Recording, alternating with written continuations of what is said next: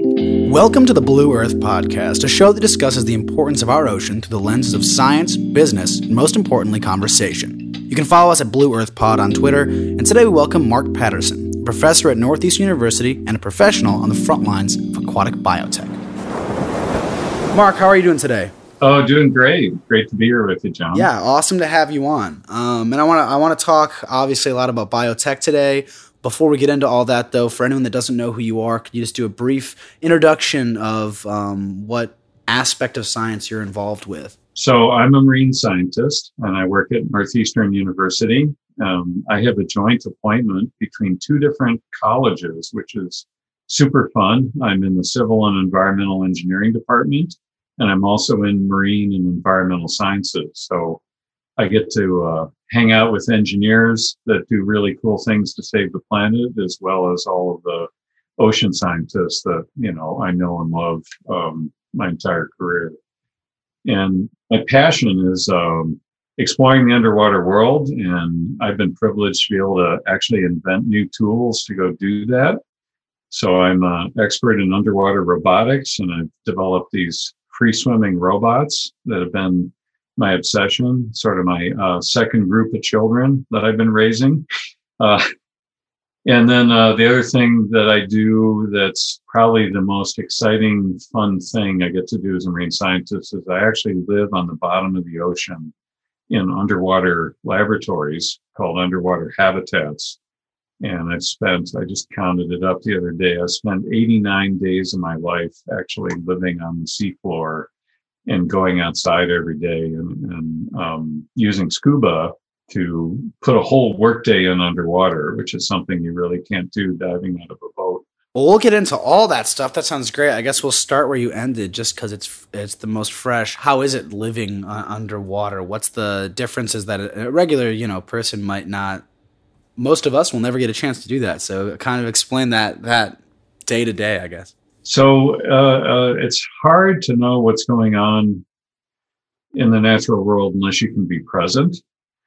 And if you use scuba diving, you're limited by something called uh, bottom time. That's part of that's just because you've got a, a cylinder on, on your back that only lasts maybe about an hour of breathing time off your scuba tank. But the other part is that as you're breathing this compressed air, uh, it, some of it dissolves in your body. The nitrogen in the in the air that's in the tank actually goes into your tissues, and if you stay too long and come up, you get these bubbles in your body that can lead to very severe health effects or, or even death in an extreme case. So that's why you take a class to become a scuba diver what's neat about living underwater is that uh, back in the 60s, Jacques Cousteau actually invented this. And he realized that if you put a laboratory, a home on the bottom of the sea, and you put scientists and engineers inside it, and he named them aquanauts, that if they did not come back to the surface, but instead stayed at the depth at which this house was installed, you wouldn't run into all these problems involving uh, illness that can arise from the bubbles uh, coming out of solution in your body. So, so that was the birth of what's called saturation diving.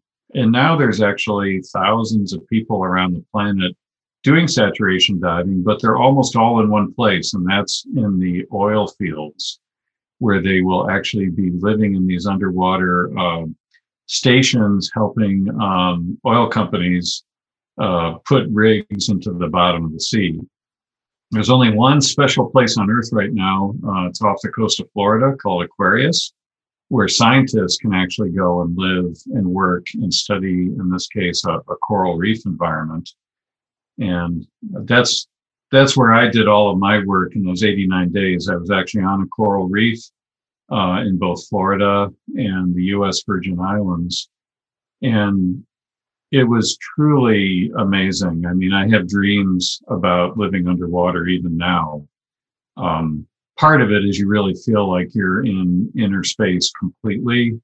You look out the window and the fish are looking in at you and you can spend a full workday underwater. Sometimes we would spend 12 hours actually out in the ocean doing our science, which is something that you you just can't do out of a small boat. If you're if you're lucky, you get maybe one to two hours a day of science done if you're diving from the surface.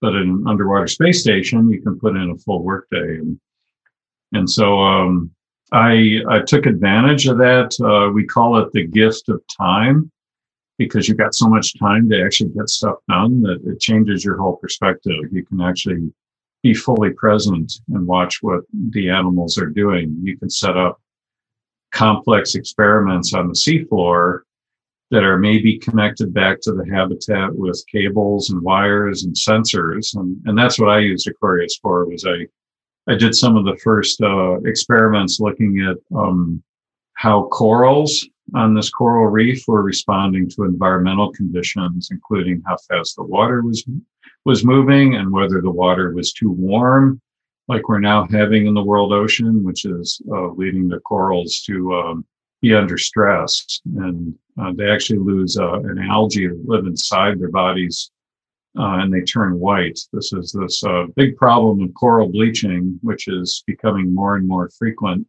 as the planet warms up. So, so using underwater space stations, I was able to make some key discoveries about how that process works. Yeah, well, I, I was gonna, I was about to ask that exact question of what kind of work you did under there, but so we, I guess, you know, elephant in the room. I had uh, Fabien Cousteau on last week. We talked about Proteus and um, so, given your experiences, what's the what are some what's some of the science you think we'd be able to do that we can't do now? Given something like Proteus existing, that long term, you know, you're able to live underwater for a few months at a time or a year at a time or whatever.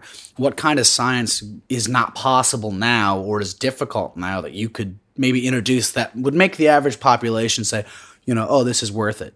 Sure. Uh, Proteus, if it's built, and I'm, I'm, confident that we'll be able to raise the money to build it, it would it would be much larger and much more capable than habitats of the past, and would allow us to have a presence of human beings down there working with some very sophisticated new technology, including underwater robots that would act as dive companions uh, and it would allow us to do uh, measurements and uh, increase the efficiency of what we like to call the workflow. You know, how do you get your work done as a scientist? Uh, everybody's got a, a, workflow, whether they're in a laboratory or a, a, field ecologist, and it would it would speed that workflow up uh, by a lot.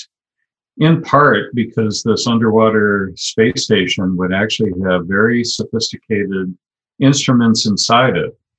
So just give you an example of what could be done with Proteus. Um, let's say you're interested in new drugs uh, that may have been uh, created by um, marine organisms that live on a coral reef. You could go out, you could collect the organism, you could bring it back and actually process the tissues or the compounds and you could actually sequence the DNA of the organism that you just discovered right there on the seafloor. You wouldn't have to wait for weeks or months or even a better part of a year to get the answer because part of the team would be taking days off and these would be highly skilled um, scientists like yourself who uh, would actually help with the workflow so so i see um, a space station underwater is allowing us to do really sophisticated workflows that we can't do now. Um, the previous habitats I've used were great, um, but it was more like camping out underwater. Mm-hmm. Uh, it was much more low tech than high tech. I was one of the few high tech users, and it was it was you know tough to uh, make sure that the computer could even stay on inside the habitat or that the cables uh, connecting the experiments we were running on corals back to the computer inside the habitat, the, the cables would have to go out uh, the porch where the aquanauts were coming in and out. It, it wasn't set up to do high tech stuff. So Proteus will be a, a complete um, uh, sea change in how we do things because it will be designed from the get go to be a fully functioning high tech lab with laboratory grade instruments on the bottom of the sea. That seems like the difference between having like an outpost underwater versus having an entire like laboratory, you know, office underwater. And um, obviously, for a scientist, those are huge. That's a huge difference. Yes. So I, I want to get into some of uh, some of your work, and before we get into some of the details about what you do, I'm curious. You have a rare perspective, being able to pretty much specifically combine the ideas of engineering and, and, and science. That, that, concept of biotech, you kind of exist at, at the cusp of both. Um, and so I, I want to talk about how those two things, tech and science, entwine because they really can't exist without the other. So what um, what is your take on biotech and that uh, co-reliance they have on each other? Uh, that that's a great question. I uh, discuss this quite a bit with my colleagues in marine science. Um, it, it's actually quite interesting because uh, if you look at the history of science, there's actually a debate uh, within the science world, and then the historians have weighed in on this. And I'll tell you what my view is, and my view actually um, aligns more with how historians think things work. So you might imagine that to make new discoveries, you study nature and then you have a brainwave thinking about something uh, sort of like Albert Einstein was thinking about uh, relativity or the photoelectric effect while he was, you know, working as a patent uh, clerk. And and it, it, comes out of an aha moment. And, and while we do have aha moments, I actually think science proceeds much more quickly for for most of us who aren't Einsteins by developing new tools, by inventing things to make measurements that we had no way to put a number on something before. So I actually think science progresses most quickly when we make transformative new technology that allows us to measure things that nobody was able to measure before. And I've contributed a little bit to that by uh, helping develop underwater robots. Uh, these robots are uh, taxi cabs for sensors, so they can carry around all kinds of sensing devices, but uh, they don't get tired. Uh, we can send them out to do, uh, you know, repetitive, dull work that would be either too dangerous or too dull for a human being to run around and collect the same data. And now that we've got these free swimming robots, um, we are making discoveries that we didn't know the ocean worked this way before. And, you know, I could point to other devices, uh, dozens of dozens of new tools. And the reason the debate comes up is that sometimes people in science, when they see that there's some new technology that's being applied to a problem, it's human nature to try and you know use your new hammer to hit every nail that you can right?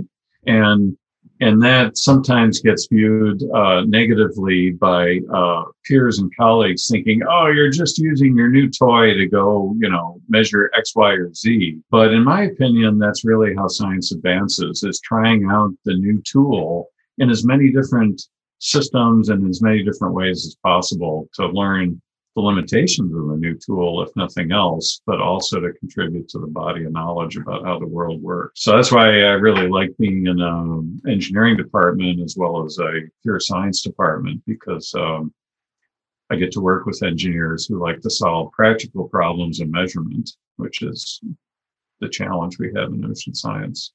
I think uh, to interject, like with my, I guess my two cents for a second. Um, I think humankind is really interesting because that's the way that we work. We've always worked. Homo sapiens is that concept of aside from a few random, some individual comes up with something crazy.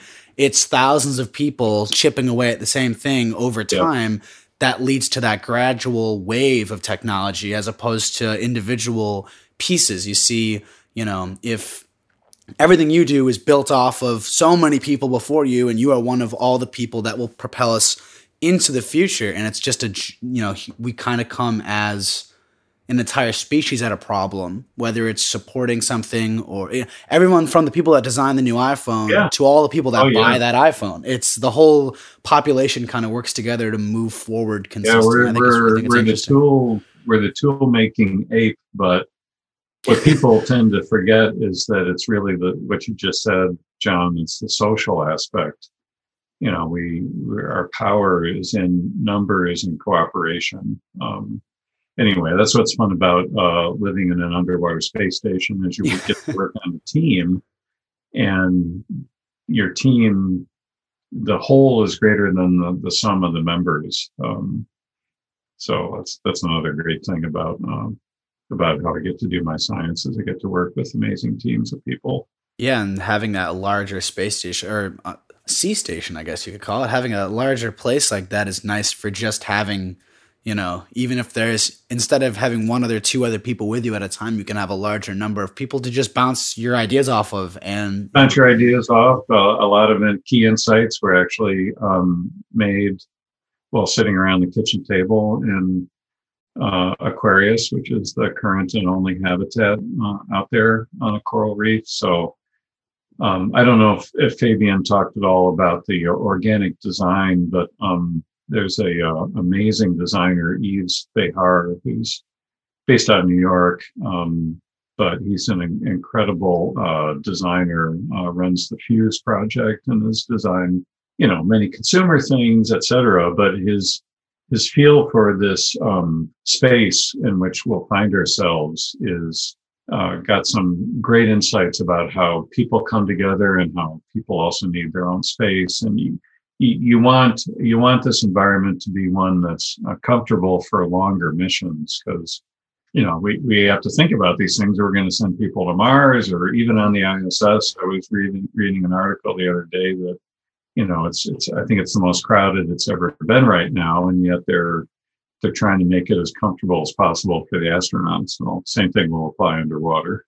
yeah, those designers are really important too because the people on the science end and on the business end of these projects don't necessarily think about that kind of stuff. Design seems uh, secondary, I think, a lot of the time in science, but you know the ergonomics of how you're living there, so it does have to have a, a it has to be a good communal space, but also since you're so isolated, you have to be able to be comfortable because you can't escape it. Yep. You're working 24, you're working or sleeping or eating. You know what I mean? You can't really, right. you can't go outside. You know? yeah. You're, if you go outside, you're out in the water researching or something. So it's important to have it be a place where you don't, you know, go crazy, I guess. Um, and Yeah. that's something I think a lot of people don't, I I don't think about, you know? Yeah, I'm a big uh, I'm a big fan of design. Uh, my partner in the um, uh, creation of the robot that uh, I stood a business up with him was uh, actually from Rochester. His name is uh, Jim Sias, and he was a professor at the Rochester Institute of Technology. And Jim is, in my mind, uh, kind of like Steve Jobs was. He was a- incredible at looking at form and function and uh, one of Jim's first products he designed um, straight out of uh, is like one of his first jobs was uh, working for Kodak. And back in the day, before there were video projectors, when you wanted to give a talk, you used photographic film in a little square called a slide, the photographic slide, and you had a a carousel of slides that would drop down and a light would uh, shine the image up onto the screen when you were giving a talk.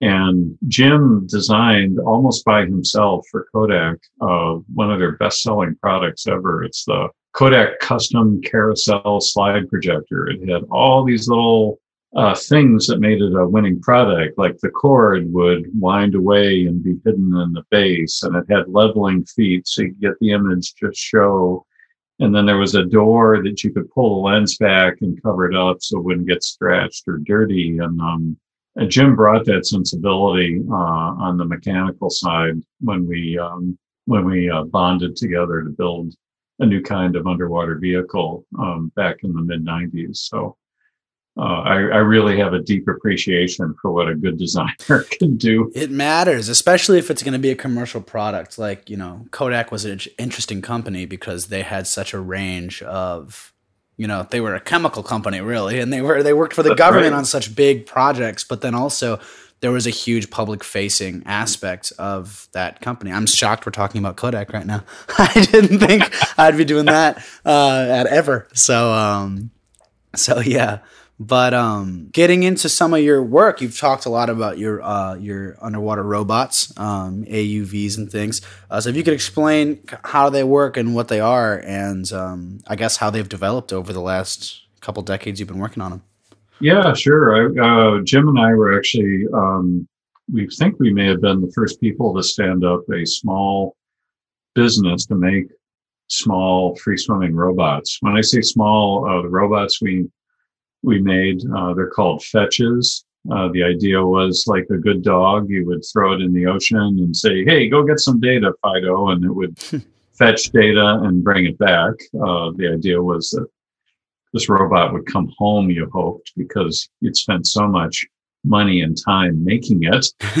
Hope so. It's kind of scary, you know, when you release yeah. something that can uh, swim away and ne- never be seen again. So Fetch was born in the kitchen table, uh, actually in Rochester, and then later moved to Virginia. And we realized that, that this is back in the mid 90s that a whole bunch of technologies had suddenly matured almost overnight that we could put together just as two people a free swimming robot without being like degreed roboticists with a multi-million dollar lab. Mm. We, we, literally did it on the kitchen table with our credit cards. Uh, the things that had happened back then were personal computers had suddenly become overnight super powerful.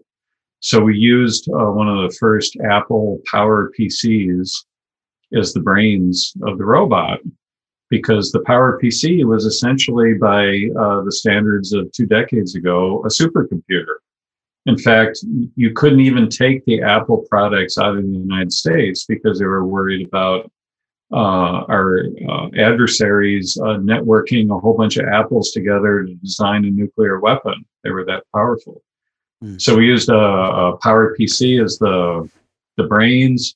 GPS was now transitioning out of military labs into being a consumer product. Uh, we were able to put a GPS in the robot, uh, radio modems so that we could transmit data at the while we were at the surface over a radio wave in sort of the same way that you now get your text messages, your emails over your smartphone. That was now becoming a thing. So we put all these uh, things together and uh, about 18 months later, the robot swam for the first time in, Ches- in the Chesapeake Bay. And um, our family said, you know, you guys have spent an awful lot of uh, personal money on this. Are we ever going to see any of that back? so that's what led to the creation of uh, a company that ran for a decade called Sias Patterson after our two last names. And we started getting inquiries from, uh, as you might imagine, oil companies who wanted to use these robots to go looking for oil, as well as the Department of Defense, because they realized that free swimming robots were going to transform uh, how you might gather intelligence about the ocean or what an adversary was up to. And then, of course, marine scientists were totally excited about the possibility of having um, uh, a free swimming sensor, a, a, taxi cab for not just one sensor, but for a whole bunch of sensors at the same time. And and so it was an exciting uh, run. We we were in business for ten years, and we sold um, uh, a handful of robots. Each of these robots cost hundreds of thousands of dollars. That's what that's what the nail biting was about worrying about whether it was going to come back at the end of the day. Sure. But well, that sounds like a lot of money. Um, it's actually quite expensive to go out in the ocean to measure what the ocean's doing. Um, if you need a big oceanographic research vessel, you might be looking at $50,000 a day to go to sea.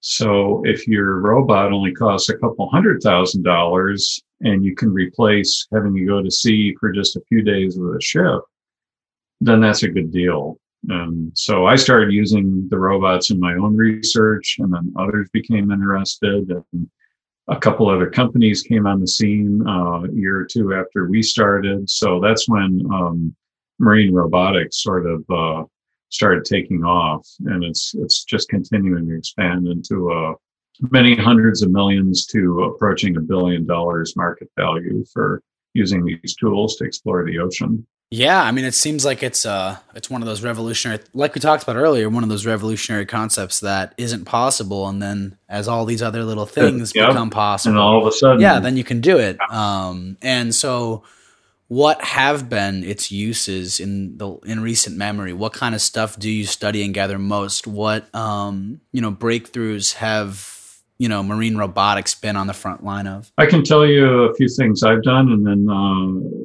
and then others have sure. uh, used different kinds of vehicles to make some incredible discoveries as well. So, so my robots are about the size of a person, and they weigh about the same. So I can imagine six feet long, 200 pounds, mm. and they can go out for uh, a work day, or if you use uh, more expensive batteries, and go out for a couple of days. So they can stay at sea quite a while, and during that time, they're they're what I like to call walking speed robots because they swim about or Michael Phelps robots. They swim at about the same speed that Michael Phelps swims, okay, which is, you know, a body length a second. Um, but if you're swimming for 24 hours, you can cover, uh, you know, 100 miles or more. And they, because they can uh, be out there and continuously swimming, what they do is they get data that allows us to overcome a challenge that we've had since the 1870s when the Challenger expedition that the British government launched to try and understand the ocean took place. So Challenger was uh, HMS Challenger was a warship retrofitted as a uh, science lab. It was the first time anybody ever done that, and they actually had people on board from all different fields like chemistry, and physics and geology and biology. They all had to work in a common laboratory on this warship. And they went around the planet um, over a year and a half and they produced 50 volumes of data about the ocean that are still referred to to this day.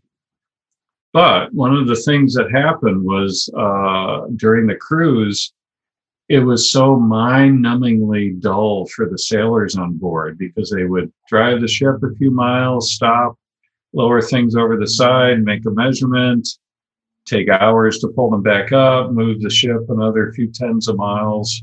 And so we got these point measurements all over. They were incredibly tedious.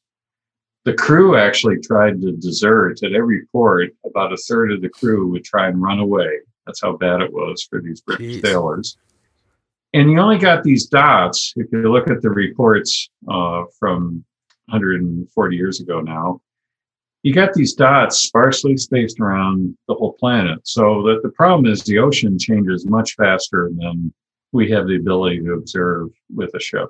But if you have a whole bunch of robots out there racing around and racing around at walking speeds you can actually see changes that you might not have known were taking place. And one of those changes we saw, for example, down in Florida around the, actually not far from the Aquarius underwater habitat, was that the water quality over the coral reef was changing dramatically over very short distances.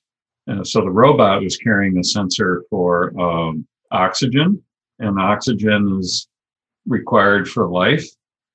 And scientists had thought that coral reefs always had plenty of oxygen on them because they're in shallow water in the tropics with lots of algae. Uh, even the corals themselves can produce oxygen when conditions are good because they got those plants living inside them.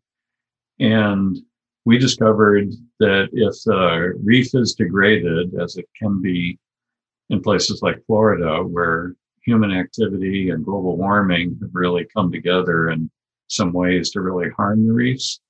We actually found that you could have low oxygen mass water drifting around over a coral reef. And we would not have discovered that had we been in a, a small boat out there, just putting our uh, sensor over the side like they did back in the day of the Challenger. We would have said, oh, the oxygen's fine here. And then we'd move the boat, make another reading. Oh, it's fine there too is because the robot was undulating up and down through the water like a fish, going all the way down to the bottom, coming back up, and then doing these uh, what we call mowing the lawn, where you um, go back and forth in this rectangular pattern. We suddenly found that uh, water quality was not what we thought it was in the water in the Florida Keys. Um, Uh, I mentioned earlier, though, that we view this as a taxi cab. So at the same time that we're looking at, okay, what's the oxygen doing on in the water, we can be doing other things. We can measure and count how many fish are there using a special kind of sonar called uh, side scan sonar. It's a it's a sonar that uses very high sound frequencies. It's very similar to what um, you uh, use to image a baby in the womb, ultrasound. Um, so you can actually get images of fish at the scale of football fields by uh, essentially taking a picture the same way that a doctor would look at a baby in the womb. In this case, the womb is the ocean and the baby are the fishes. Um, same kind of thing. yeah, it's, it's similar tech. In fact, that technology was borrowed from the medical industry and got turned into uh, a whole new technology that robots can carry. So I use my uh, robot to image fish over coral reefs and look at where they hang out. And I also used it uh, in the Chesapeake Bay to do uh, similar things. And at the time, I had a student who was very interested in this thing called AI, artificial intelligence. And neural networks, which you hear about all the time in the mm-hmm. news. And he said, could we use a neural network to have the robot identify what it's actually seeing from these images that we're getting using acoustics? And I said, that's a great idea. Why don't you do that for your master's thesis? So he did, and we actually got a patent. We actually have, to my knowledge, the first patent on using AI to determine what you're seeing underwater from these uh, high frequency sonar images. And, and, the nice thing is that the getting back to when I was talking earlier about how powerful the computers are that are now running these robots around, and that you, the idea of a workflow, you actually have the robot figuring out and identifying what it's seeing in real time underwater and it can actually make decisions on what it just saw so that you can have what we call um, event driven sampling. So if it sees, oh, there was a big fish over there, I wonder why those, or there's a school of fish over there, I wonder why they're all there. The robot could suddenly alter its mission plan and go hang out with the school and see what the environmental conditions are like. So those are just a couple examples of stuff I've done with with my robots and um, super interesting. I even feel like once when you get into the AI stuff, if you can get them communicating with each other, if you have, let's say that you get to a point where there's a bunch of those machines in the ocean and you have them communicating with each other, you can make that. It's one of those things that'll continue to automate itself more and more. You and, you're you know. exactly thinking the way the Department of Defense is. So swarms are now a thing. And I have like five robots in my lab. So I have ambitions of uh, trying to have my own swarm. Uh, the biggest swarm I've had so far has only been two vehicles reacting to each other, mm-hmm. but I want to get to five. Um, swarms in uh, robots that fly through the air are now uh, actually quite mature technology. Uh, maybe you saw at the um, wasn't the Olympics; it was at the inauguration but I know they're going to do similar things, similar things at the uh, Olympics in Japan. Um, at the recent presidential inauguration, there were mm-hmm. these drones making all these patterns in the sky that were all spaced out with light. Yeah. Yes. So you can imagine underwater that if you had multiple robots investigating a coral reef, that it would make sense. And, and we hope to do this at Proteus once it's built, is to have the swarm investigate what's going on in the reef in a way that would that, that is not doable right now. Um, but with people in the loop, so the people will get to see what yes. the robots are thinking and doing, and then they can say, "Hey, robots, you kind of missed the the drill. You, the swarm should go there next time because that's more interesting to us as the experts who are looking at your data."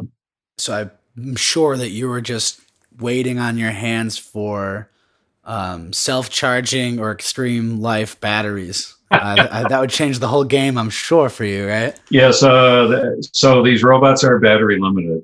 Every robot that has to carry its own power source is battery limited, um, unless it's got its own little nuclear mm-hmm.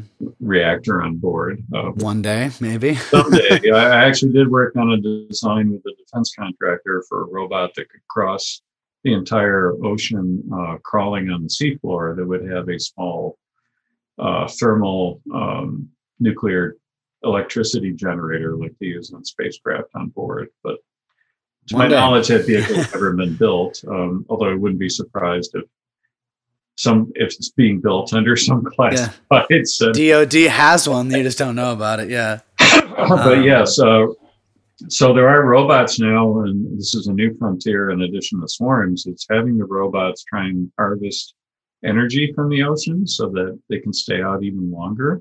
So you can imagine some robots, if they came to the surface and had solar cells on their back, they could just bask in the sun like a sea turtle uh, when their batteries are low and, and mm-hmm. recharge them and then go back to work. Um, waves going up and down right at the surface um, can generate a lot of energy. So there are technologies to actually capture uh, that up down motion when it's wavy enough to again charge a battery. Uh, That's what I was thinking.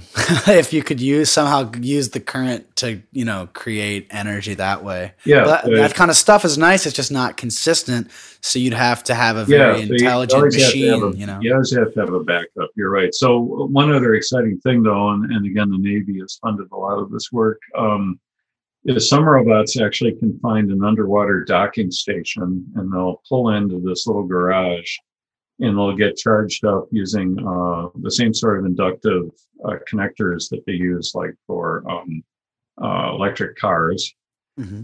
And the power source will be, you know, something else like a cable coming all the way to shore from the electric power grid. But now that the US is finally, finally investing in renewables and we're starting to plan for big wind farms being mm-hmm. offshore, you can now imagine that we're going to be able to find power sources at sea more easily. Yeah. And you could imagine that there would be fleets of robots uh, measuring the health of the environment or monitoring fishery stocks that might be based out of wind farm fields where they would be able to go and recharge and, and that way they might never have to come come home yeah back home except for the maintenance or, maintenance yeah that's that sounds great. I, I feel like a lot of what you do feels very similar to what Proteus wants to do, where there's that initial human understanding of you know if you want to learn more about the ocean, you you know jump off a ship and measure it for a few hours. You drop a line in the water, but that's right. not very honest because that's not the way that you know, we visit the ocean, but that's not how the ocean works. That's and right. so if you can, you know, have a place that you live under there, just like how the fish live under there, or you create a machine that instead of dropping a pole in the water like a human thinks, you think like a fish and you create a robot that acts like a fish, uh, it becomes more honest. You're living there. Yeah. You know? Yes, you're more present and more honest. You couldn't have put it any better, John. It was spot on. what we're trying to do.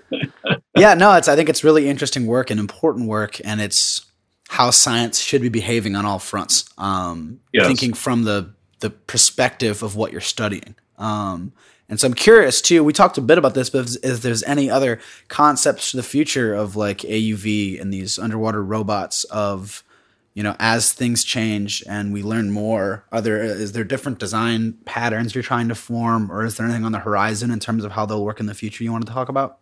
Well, I'm uh, before I got into robotics, um, and I still do some of this research on the side. I was very much into studying how marine organisms behave as engineering devices.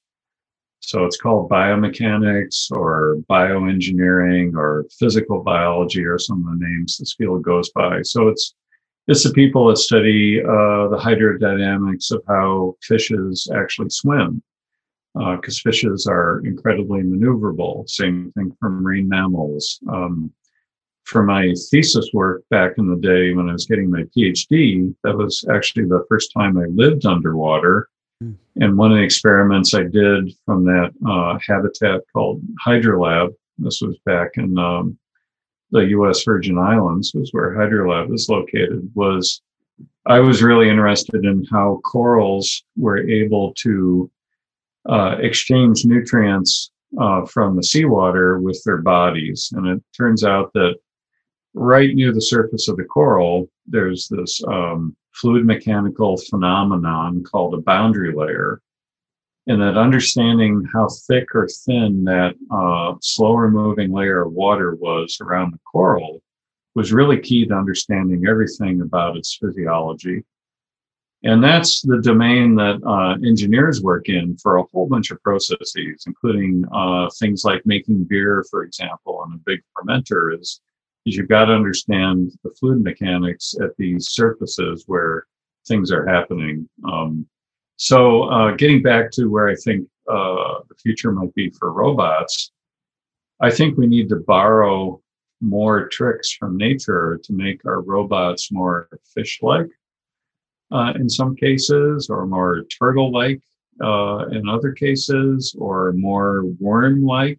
So there is a whole uh, field of robotics called uh, biomimetic robots, uh, mimetic like mimicking something, and there are now robots that are made out of uh, polymers that contract when you put an electric current through them and they can swim like little jellyfish, for example. So you, you can imagine in the future that there will be robots out there that if you were scuba diving and you saw one uh, swim by, you might think, oh, that's a funny looking fish. And then you might take a second look and realize, oh, human beings made thing. I think it's um, funny how much work and time and money and energy we put into replicating nature, which happens obviously so naturally. And uh, I, I agree where I think that, you know, biotech, but like true biotech, like bioorganic tech is so interesting to me and it has been for my whole life that concept of instead of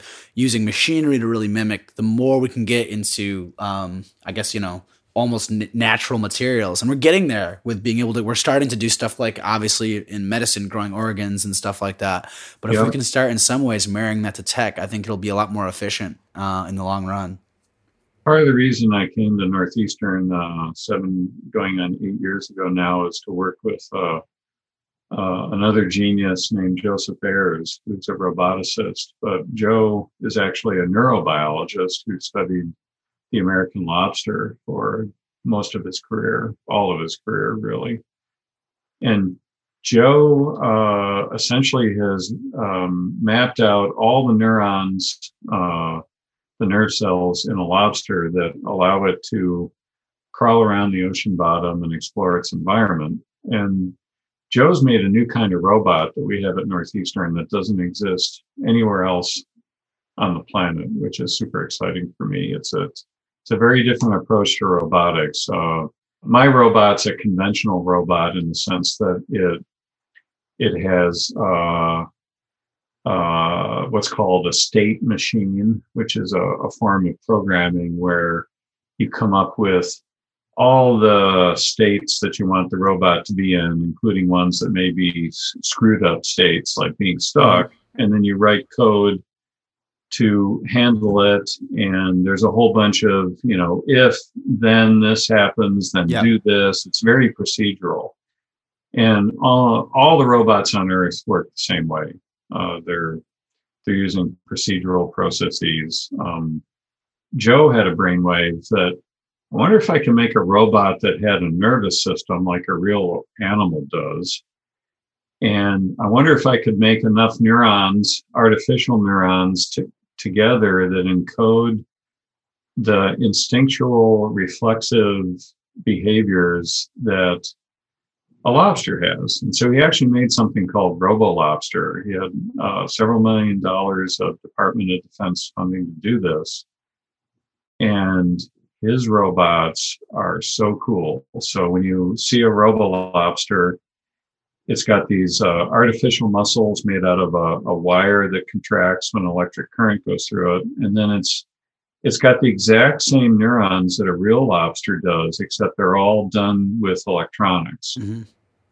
And when you turn on RoboLobster, it stands up and it starts crawling around and it starts exploring its environment and it can squeeze through crevices and there's no programming. That's beautiful. Wow. it's beautiful. It's it's it's called he calls it biological intelligence as Yeah. opposed to artificial intelligence, which is what every other robot on the planet uses. So I actually think Joe's onto something that AI is going to not AI, BI is eventually going to catch on and be the wave of the future for robots. That's yeah, that's. I feel like the if you know if combining those concepts one day will be very interesting. Yeah, so Um, BI AI robot would be uh, very very capable. BI feels like how animals work, and the AI is trying to mimic somewhat how human functioning works. So if you can put them together, then you're going to have a person. um, which horrifies me. I don't like it. But No, we're not going to have consciousness in machines. I I uh, don't know if it's possible. A long, long time. Well, it's one of those things too where I feel like there's a good chance that if someone ends up developing that one day, they'll uh, take a hammer to it pretty quickly. Maybe not, but um, that's that Uh, concept of science. That's a good. That's a good premise of uh, all the good sci-fi movies. yes, it is. Um, or the you know the world regretting that someone didn't. I think that's the hard thing with science is that, and, and it's not a bad thing, but science is meant to keep moving forward. It's just like how business works, where it's as long as we have a reason to keep learning, we're going to. And uh, I do think the idea of ethics in science or ethics in business uh, or tech is really important as well to the idea of where should we stop or what should we decide as a as a as a humanity what we do Yeah. because as much as you you know science is awesome but at the same time you can't ever go back from it i talk about mobile phones like i think we should have probably stopped before the smartphone because i think it's all of it's beautiful but it's that question of is it smart to have a computer at our fingertips all the time Yeah. and i think that's a question no one asked Oh, and yeah. now you look back and you say a lot of people say you know you Yeah. see a lot of adults that say, "Oh, when I was a kid, it was a lot better without cell phones," but they're just as addicted as anyone else. And so it's that question of, should we? That I think everyone learns needs to learn to ask more. Um, but that's uh, yeah, that's great stuff. Well, I, I want to ask you know is if there's anything else you want to talk about um, today before we go. We've covered a lot of really interesting ground. Um, I teach oceanography at Northeastern, uh, and we just wrapped up the, the class um, two weeks ago. And um, my students, you know, are uh, the ones in oceanography are very passionate about the planet and super interested in the ocean. And it, it's very difficult being a um, marine scientist in this day and age because the news is just so grim about how fast the planet is changing because of our activities. Mhm. And we've discovered that people tend to to tune out from all the bad news just because it seems like um, a single person can't do anything. And yet, uh, I didn't start out, you know, in my career uh, intending